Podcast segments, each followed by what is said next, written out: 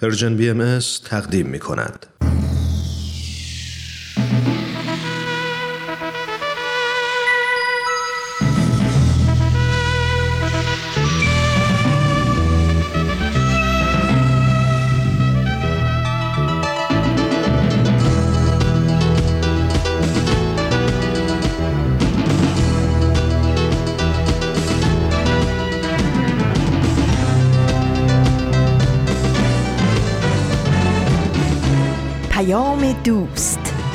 برنامه ای برای تفاهم و پیوند دلها.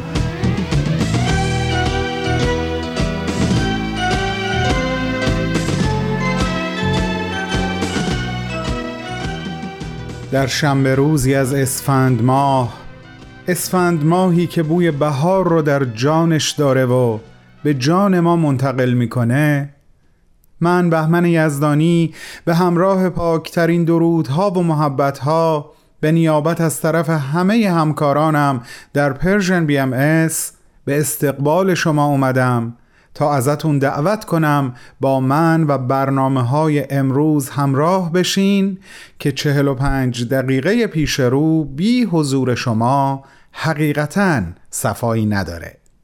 سلام. وقت شما بخیر.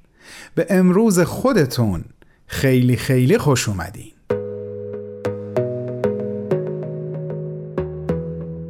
سیزدهمین روز از اسفند سال 1401 خورشیدی که برابر شده با چهارمین روز از ماه مارس سال 2023 میلادی بر شما بخیر عزیزان. امیدوارم حال دلهاتون خوب باشه. اونقدر خوب که بتونه روی حال دل اطرافیانتون هم تأثیر بگذاره. این شنبه هم با فرازی دیگه از کلمات مکنونه اثر حضرت بهاءالله شارع آین بهایی و قسمتهایی دیگه از سخنرانی و معماران صلح میزبان شما هستم.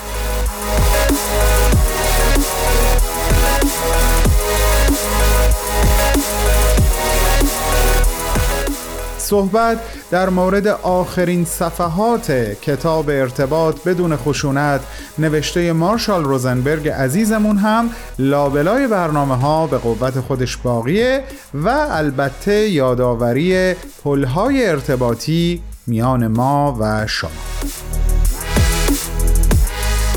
قبل از اینکه بریم سراغ برنامه اول می‌خوام یک پاراگراف کوتاه از آقایی به نام سم کین که مارشال اون رو در صفحه 272 کتابش درج کرده براتون بخونم.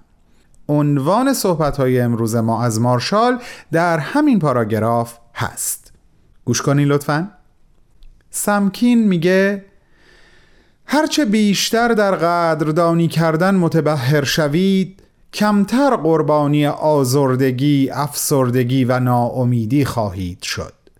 قدردانی به عنوان اکسیری عمل می کند که به تدریج پوسته سخت انانیت یعنی نیاز به مالکیت و کنترل را محو می کند و تو را به موجودی مهربان تبدیل می نماید حس قدردانی از ما کیمیاگری حقیقی و معنوی به وجود می آورد و ما را دارای روحی بزرگ و بلند نظر می کند موضوع مورد نظر مارشال دقیقا همین مفهوم قدردانی هست از دیدگاه NVC یا همون ارتباط بدون خشونت.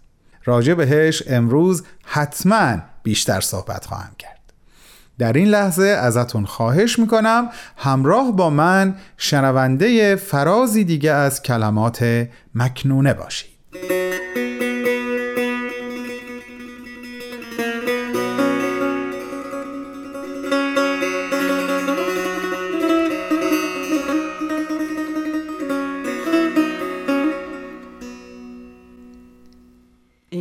پسر رو.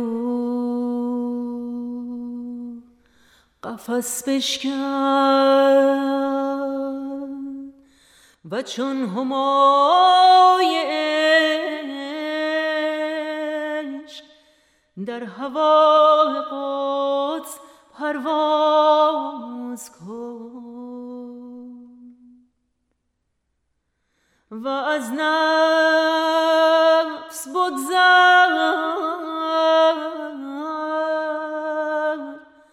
و با نفس رحمانی در فضای قدس ربانی بیارا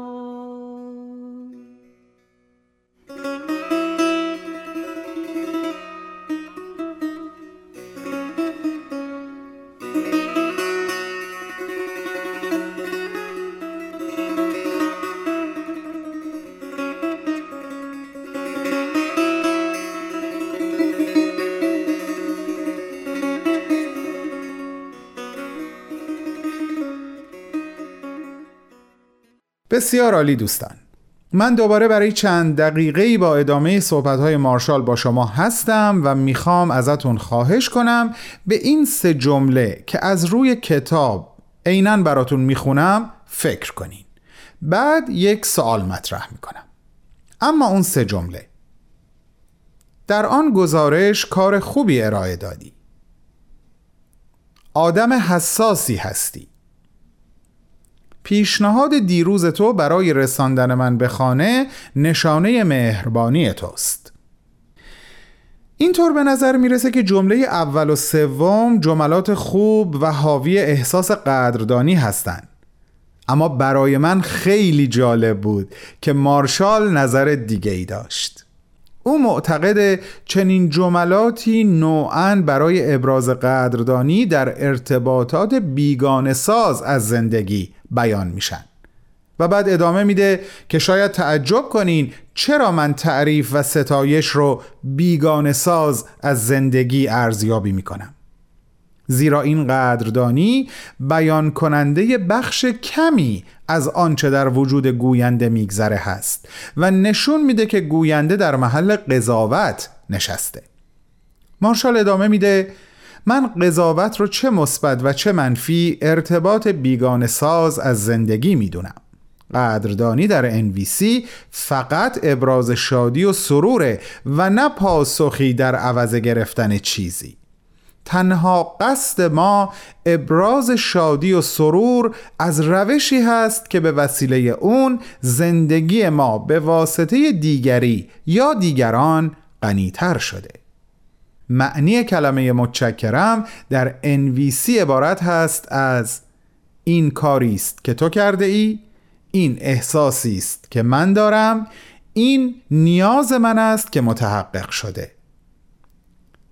بقیده مارشال ترتیب این اجزا می‌تونه متفاوت باشه و بعضی وقتها هر سه می‌تونن تنها در یک لبخند یا همین کلمه متشکرم خلاصه بشن. البته اگر می‌خوایم طرف مقابل قدردانی ما رو کاملا دریافت کنه ارزشمنده که بیان شیوایی برای ابراز هر سه جز پیدا بکنیم. بسیار هم عالی. در اینجای برنامه صحبت در این مورد رو متوقف می کنم چون زمان پخش برنامه سخنرانی رسیده. ازتون دعوت می کنم شنونده این برنامه باشید. بعد باز راجع به این مبحث با هم به گفت و شنود خواهیم نشست. بفرمایین خواهش می‌کنم.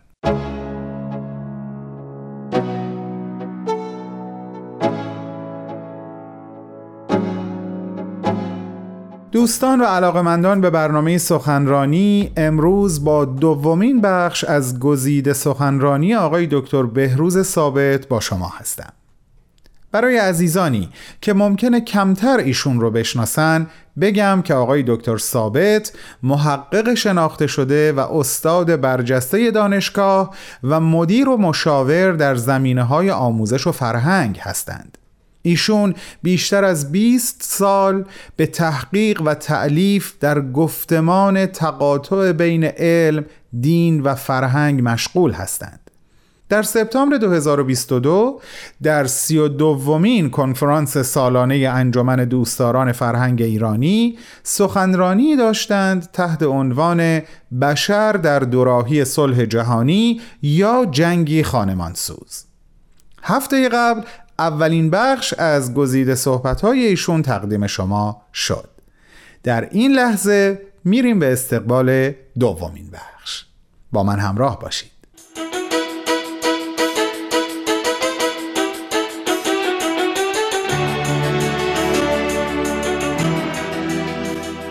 و اما صلح بایستی در نظر داشته باشیم که یک جریانه یک مسئله ای نیست که یک شبه امکان پذیر باشه. یک روند تکاملیه یک فرایند ارگانیکه که دائم در حال رشد و تحول هست.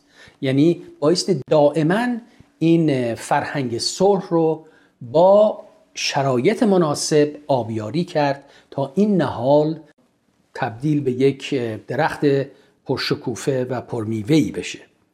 به صلح نباید همونطور که قبلا هم اشاره کردم به صورت مکانیکی و جامد نگاه کرد. بایستی این جریان صلح رو یک جریان متحول و زنده دونست. چرا که انسان ها که دارن با هم گفتگو می‌کنن.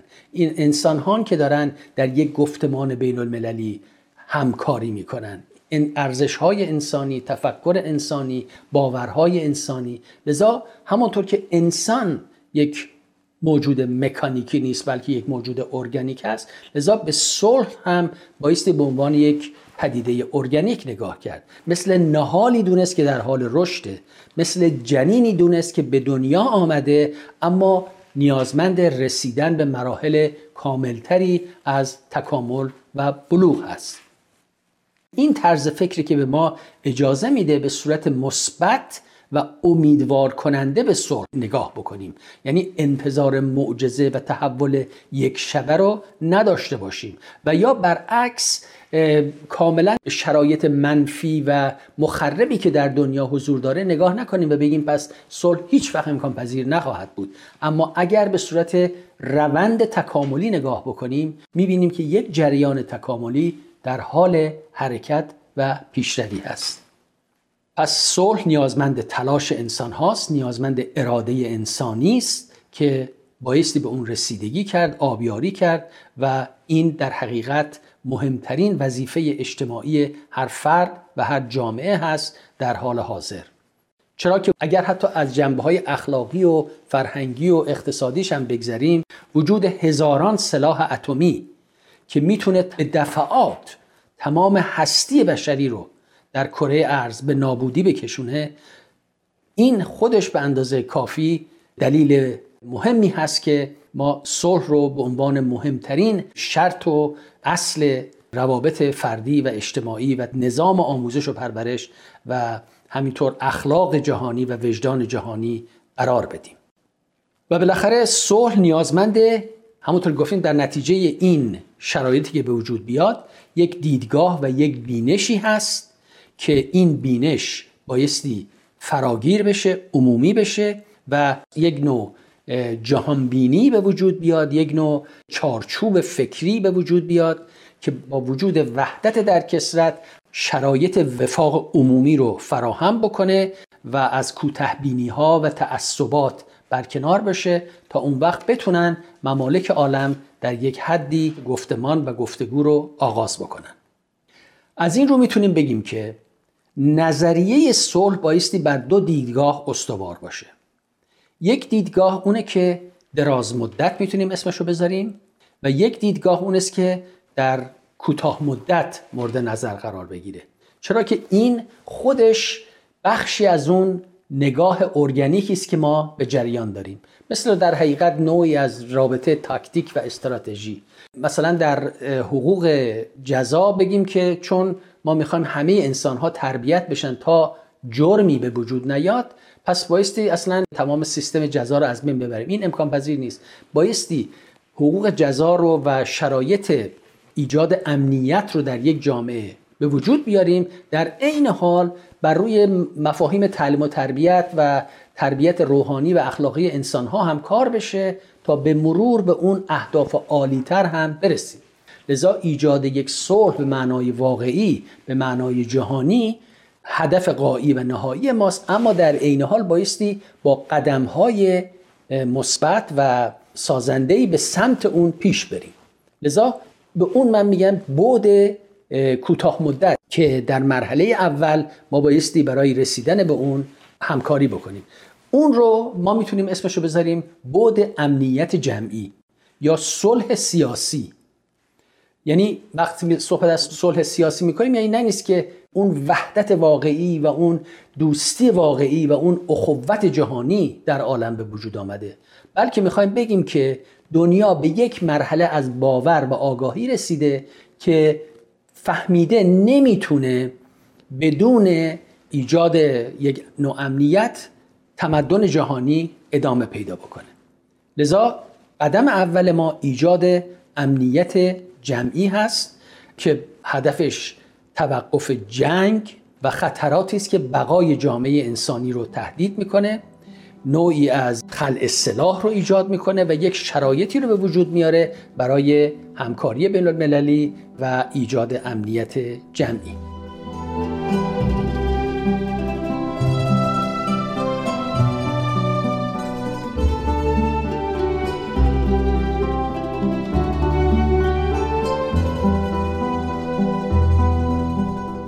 همراهان عزیز شما شنونده گزیده ای از صحبت‌های آقای دکتر بهروز ثابت هستید که در سی و دومین کنفرانس سالانه انجمن دوستداران فرهنگ ایرانی ایراد کردند. عنوان سخنرانی ایشون همونطور که عرض کردم بشر در دوراهی صلح جهانی یا جنگی خانمانسوز هست. بعد از چند لحظه به ادامه صحبت‌های آقای دکتر گوش خواهیم داد.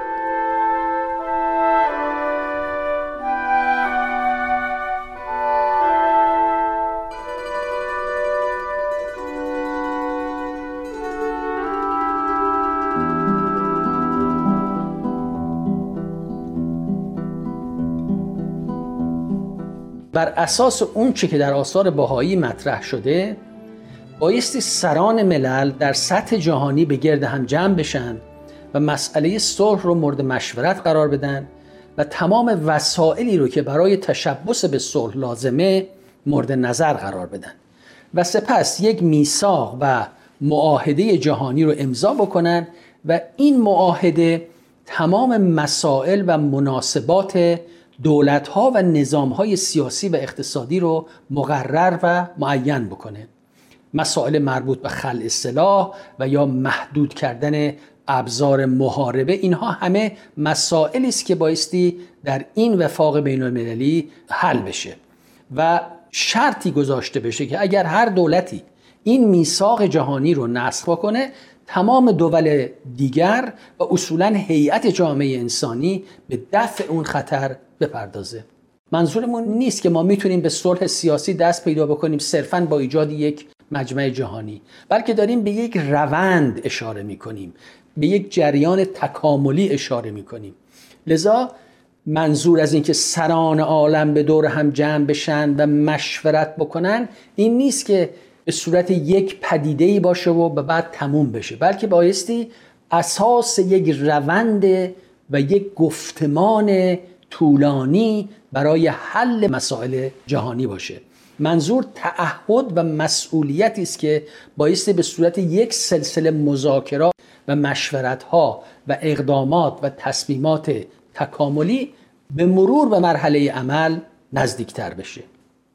در این حالتی که اگر چنین تحول و نظامی صورت بگیره و خلع سلاح به وجود بیاد دیگه کشورهای عالم نیازمند تدارک مهمات جنگی نخواهم بود و فقط یک نیروی نظامی و یا پلیسی احتیاج دارن که امنیت داخلیشون رو حفظ بکنه. این طرح البته در آثار بهایی اول بار در آثار بهاءالله پیامبر آین بهایی مطرح شد. و ایشون این رو در نامه هایی که به سران عالم نوشت تاکید کرد توضیح داد شرح داد و بعد هم جانشین ایشون عبدالبها در آثارش و همینطور در سفرهایی که در غرب در اروپا و آمریکا انجام داد. قبل از جنگ اول جهانی به اهمیت این امنیت جمعی تاکید کرد و حتی هشدار داد که اگر این امنیت جمعی در دنیا به وجود نیاد بخصوص در کشورهای پیشرفته صنعتی مثل اروپا و آمریکا امکان جنگ هست که اتفاقا دو سال تقریبا بعد از بازگشت او به اراضی مقدسه جنگ اول جهانی شعله زد. به حال عبدالبها همینطور در یک رساله معروفی که به اسم رساله مدنیه هست که در سال 1875 میلادی نوشته شد به این مطلب اشاره می‌کنه و جالب این است که در رساله‌ای که مربوط به عمران و آبادانی ایران هست این مطلب مطرح شده. در حقیقت همین ایده و همین طرح در طرح صلح 14 ماده‌ای پرزیدنت ویلسون رئیس جمهور آمریکا و ایجاد جامعه ملل به کار رفت که البته به خاطر محدودیت ها و کمبودهایی که داشت چندان موفقیت آمیز نبود و سرانجامش رو دیدیم که منجر به جنگ جهانی دوم شد و البته بعد از جنگ دوم جهانی با شرایط بهتری که به وجود آمد درک بهتری که حاصل شد ما شاهد ایجاد سازمان ملل بودیم.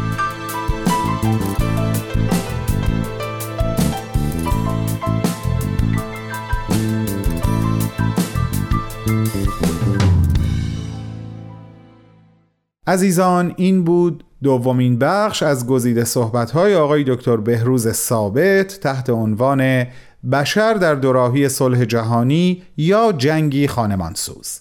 آقای دکتر ثابت همونطور که ابتدا عرض کردم محقق و استاد دانشگاه هستند. همچنین مشاور در زمینه های آموزش و فرهنگ و بالغ بر 20 سال در ارتباط با گفتمان تقاطع بین علم، دین و فرهنگ تحقیق کردند. ما هفته آینده به اتفاق هم به سومین بخش از گزیده صحبت‌های آقای دکتر ثابت گوش خواهیم کرد.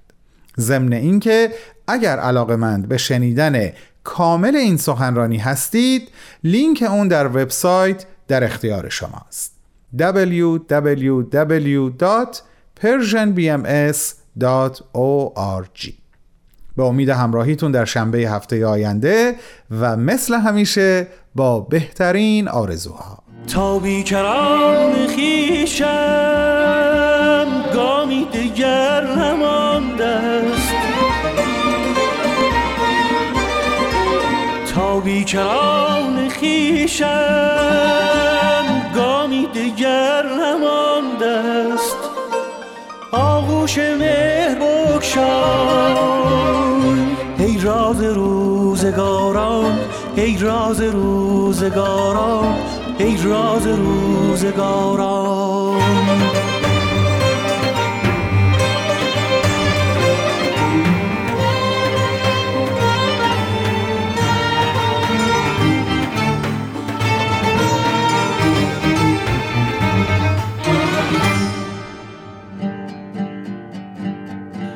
خست از شب رو ما خست از شب رو ما ای ابر همراهی کن.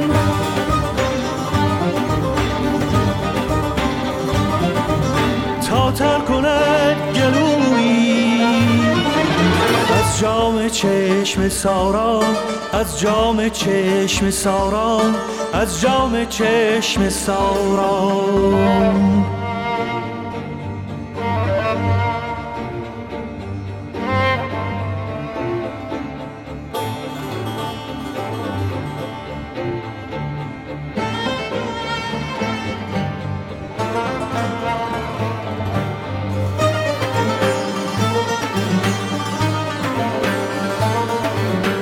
شب چه می کشانی در خاک و خون شفق را.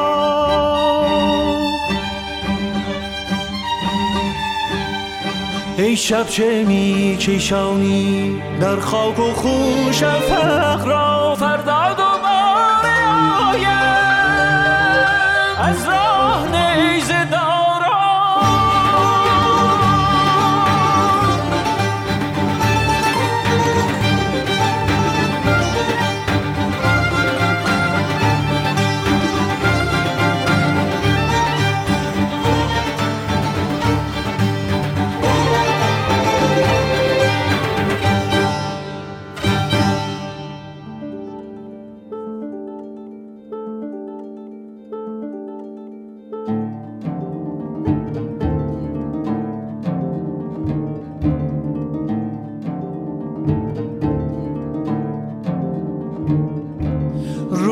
وداع یاران ما را امان ندادند.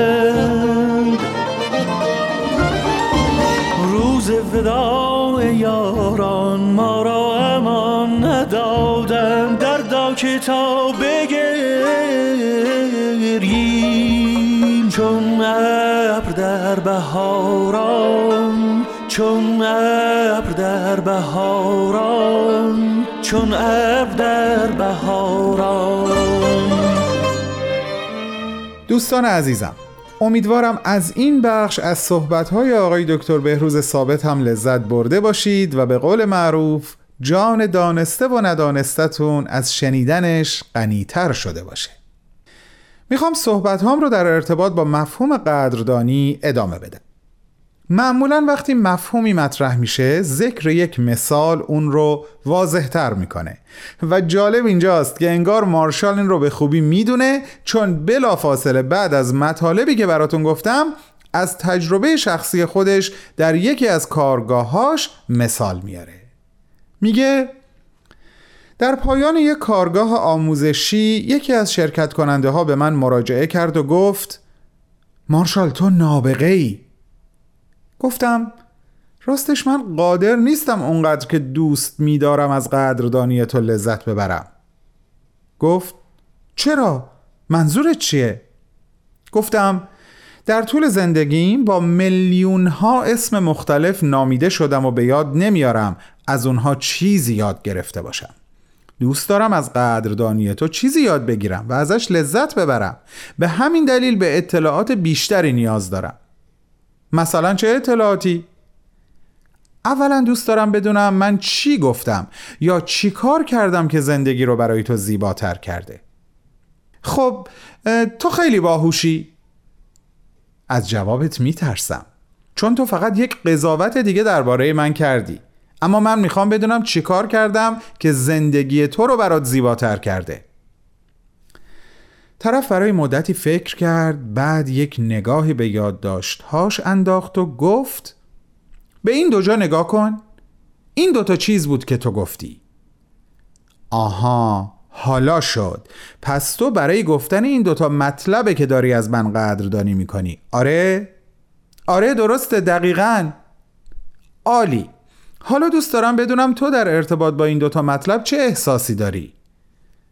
من امیدوار و تسکین یافته هستم. از این بهتر نمیشه. حالا دوست دارم بدونم با شنیدن این دوتا مطلب کدوم نیاز تو متحقق شده. و اون مرد جواب میده پسر هجده ساله ای دارم که قادر به برقراری ارتباط با او نیستم. ناامیدانه راهی رو برای برقراری این ارتباط جستجو می کردم این دوتا مطلبی که گفتی جهت رو برای من مشخص کرد. مارشال در پایان این خاطره اینطور می نویسه حالا با شنیدن هر سه جز اطلاعات یعنی آنچه که انجام داده ام آنچه که او احساس می کند و آن نیاز یا نیازهایی که در او متحقق شده می توانستم قدردانی او را با خود او جشن بگیرم. به به عجب تجربه ناوی عجب درس بزرگی. مطمئنم با هم موافقی. بسیار عالی عزیزان. زمان زمان پخش برنامه معماران صلحه. یادآوری می‌کنم به دلیل بازپخش بودن این برنامه ممکنه جایی به مطلبی اشاره بشه یا تاریخی عنوان بشه که با امروز و این زمان که ما داریم بهش گوش می‌کنیم همخانی نداشته باشه. با هم بریم. یه بخش دیگه از این برنامه رو با اجرای زیبای هومنجان عبدی گوش کنیم. من برای صحبتهای پایانی و خداحافظی بهتون برمیگردم.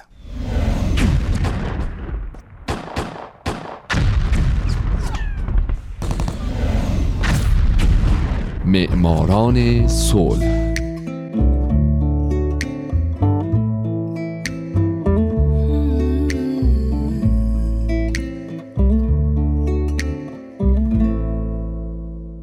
اینجا رادیو پیام دوسته و شما دارید به یک قسمت دیگه از معماران صلح گوش می‌دید.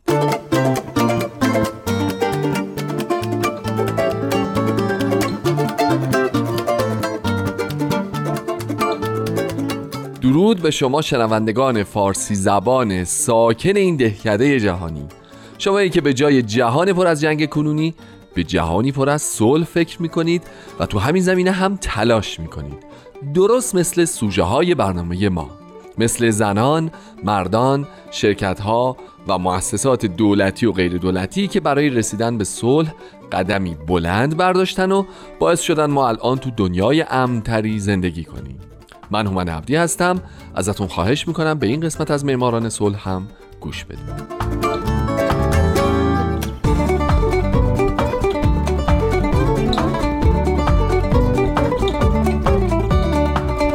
این هفته سال 1992 ریگوبرتا منچو.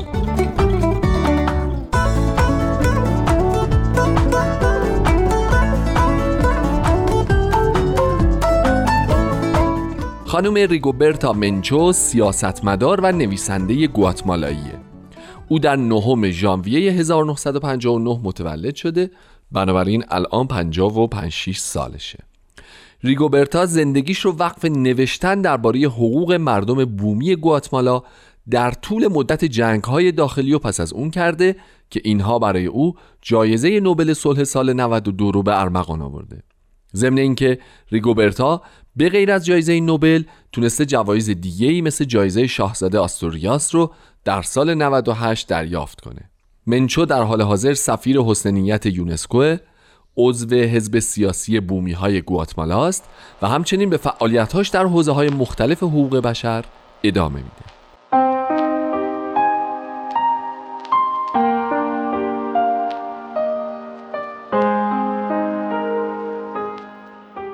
ریگوبرتا توی خونواده فقیر بومی روستایی از قوم کیجی متولد شد.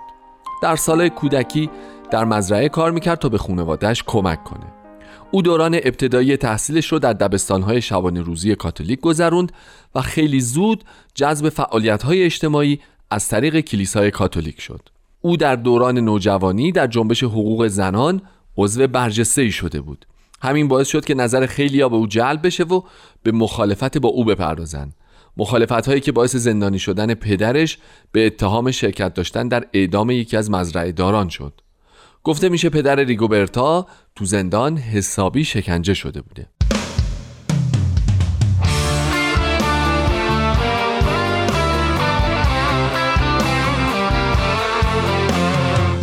پدر ریگوبرتا ویسنته بعد از آزادی از زندان کمیته اتحادیه دهقانان یا CUC رو تأسیس کرد. در سال 1979 خود ریگوبرتا هم به این کمیته پیوست.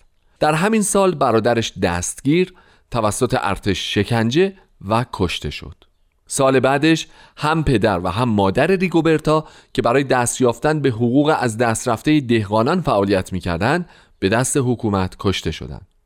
اما اینها باعث نشد که ریگوبرتا پا پس بکشه بنابراین او فعالیت خودش در سی رو بیشتر کرد و در جریان اعتصابات و تظاهراتی که علیه حکومت تشکیل می شد حضوری فعال داشت علاوه بر این او به فعالیت گسترده در مبارزات علیه نقض حقوق بشر که توسط نیروهای مسلح گواتمالا در طول جنگهای داخلی کشور اعمال شده بود پرداخت.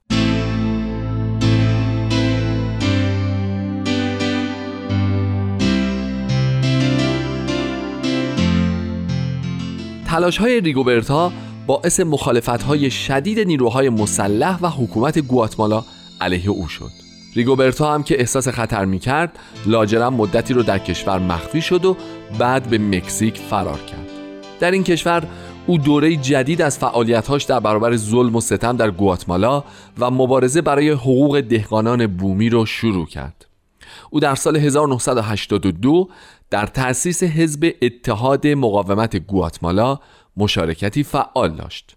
کمی بعد در سال 1983 خانم ریگوبرتا ماجرای زندگی خودش رو برای نویسنده و انسانشناس ونزوئلایی به نام الیزابت بورگس روایت کرد.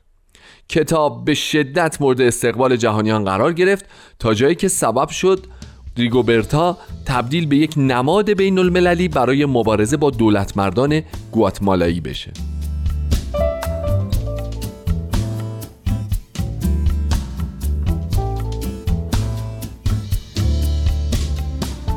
در اوایل دهه 1980 ریگوبرتا منچو برنده جایزه نوبل صلح سال 1992 به عنوان عضو کمیته ملی هماهنگی اتحادیه دهقانان یا همون CUC سه بار به گواتمالا برگشت تا از حقوق دهقانان بومی دفاع کنه. اما هر بار تهدید به قتل می‌شد و به ناچار برمیگشت به تبعیدگاهش. وقتی جنگ های داخلی گواتمالا تموم شد او کمپینی رو راه اندازی کرد تا سیاستمداران و نظامیان گواتمالایی در دادگاه محاکمه بشن. او تونست در این راه تا حدودی موفق هم بشه. در طی این دهه منچو همچنان به دفاع از حقوق دهقانان ادامه داد و تونست امتیازهای مهمی برای اونها بگیره.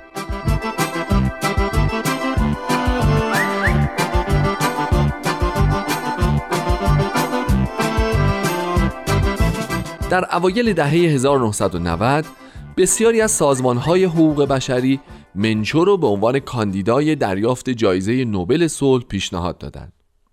بالاخره در صبح روز 16 اکتبر سال 1992 منچو با یک تماس تلفنی از راه دور از طرف سفیر نروژ در مکزیک از خواب بیدار شد.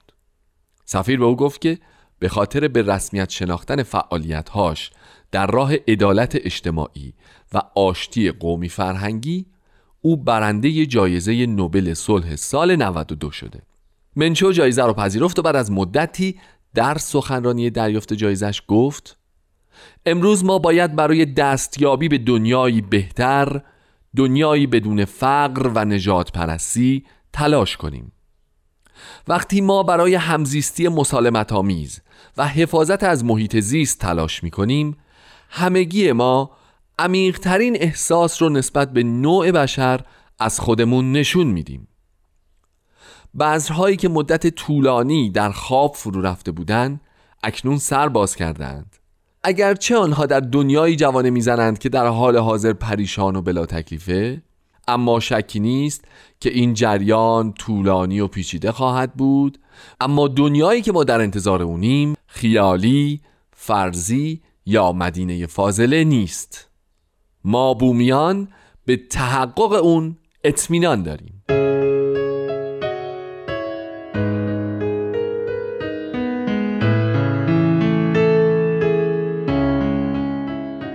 بعد از دریافت جایزه منچو از سراسر جهان بجز گواتمالا پیام تبریک دریافت کرد. بسیاری از رؤسای جمهور و مقامات کشوری از جمله رئیس جمهور آمریکا و پادشاه اسپانیا شخصا باهاش تماس گرفتن و بهش تبریک گفتن. البته بعد از همه اینها بالاخره دولت مردان گواتمالایی هم او رو به کاخ ملی دعوت کردند و ازش تقدیر کردند البته این در حالی بود که رئیس جمهور مکزیک به افتخارش یک روز رو در کشورش تعطیل ملی اعلام کرد. اینجوری هم نبود که همه ازش تقدیر بکنن. هستن کسایی که منچو رو یک دروغگو می‌دونن چرا که معتقدن خانواده او کشته نشدن و منچو با تبلیغات خانوادهش رو مبارزانی در راه صلح و آزادی برای دهقانان جا زده.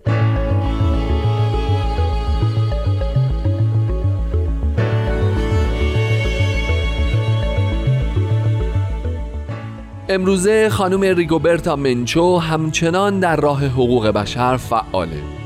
او و پنج زن دیگه برنده جایزه نوبل صلح از جمله خانم شیرین عبادی مؤسسه زنان نوبل صلح رو تأسیس کردند تا تجربیاتشون رو در تلاشی یک پارچه گرد هم بیارن برای حمایت از حقوق زنان در سراسر دنیا. علاوه بر این منچو عضو سازمانیه که مأموریتش تربیت رهبران جوان متعهد و معتقد به ایجاد تغییرات مثبت در خود جامعه خود و جهان از طریق الهام گرفتن از برندگان جایزه نوبل صلح. او همچنین عضو کمیته بنیاد ژاک شیراک رئیس جمهور سابق فرانسه است که به منظور ترویج صلح جهانی راه اندازی شد.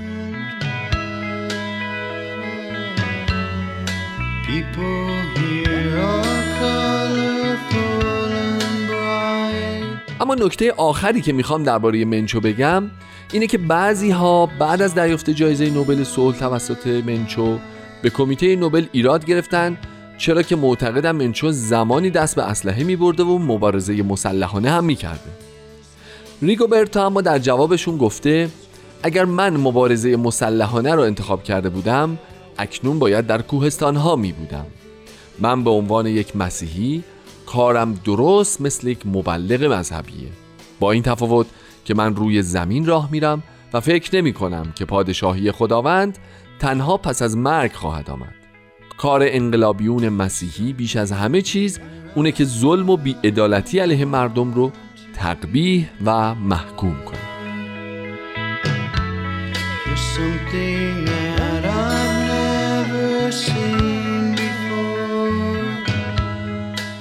دوستای عزیز اصلا وقت نیست. بنابراین من هومن عبدی. امیدوارم شمایی که الان شنونده برنامه بودید در آینده برنده جایزه نوبل صلح باشید. شاد باشید و خدا نگهدار.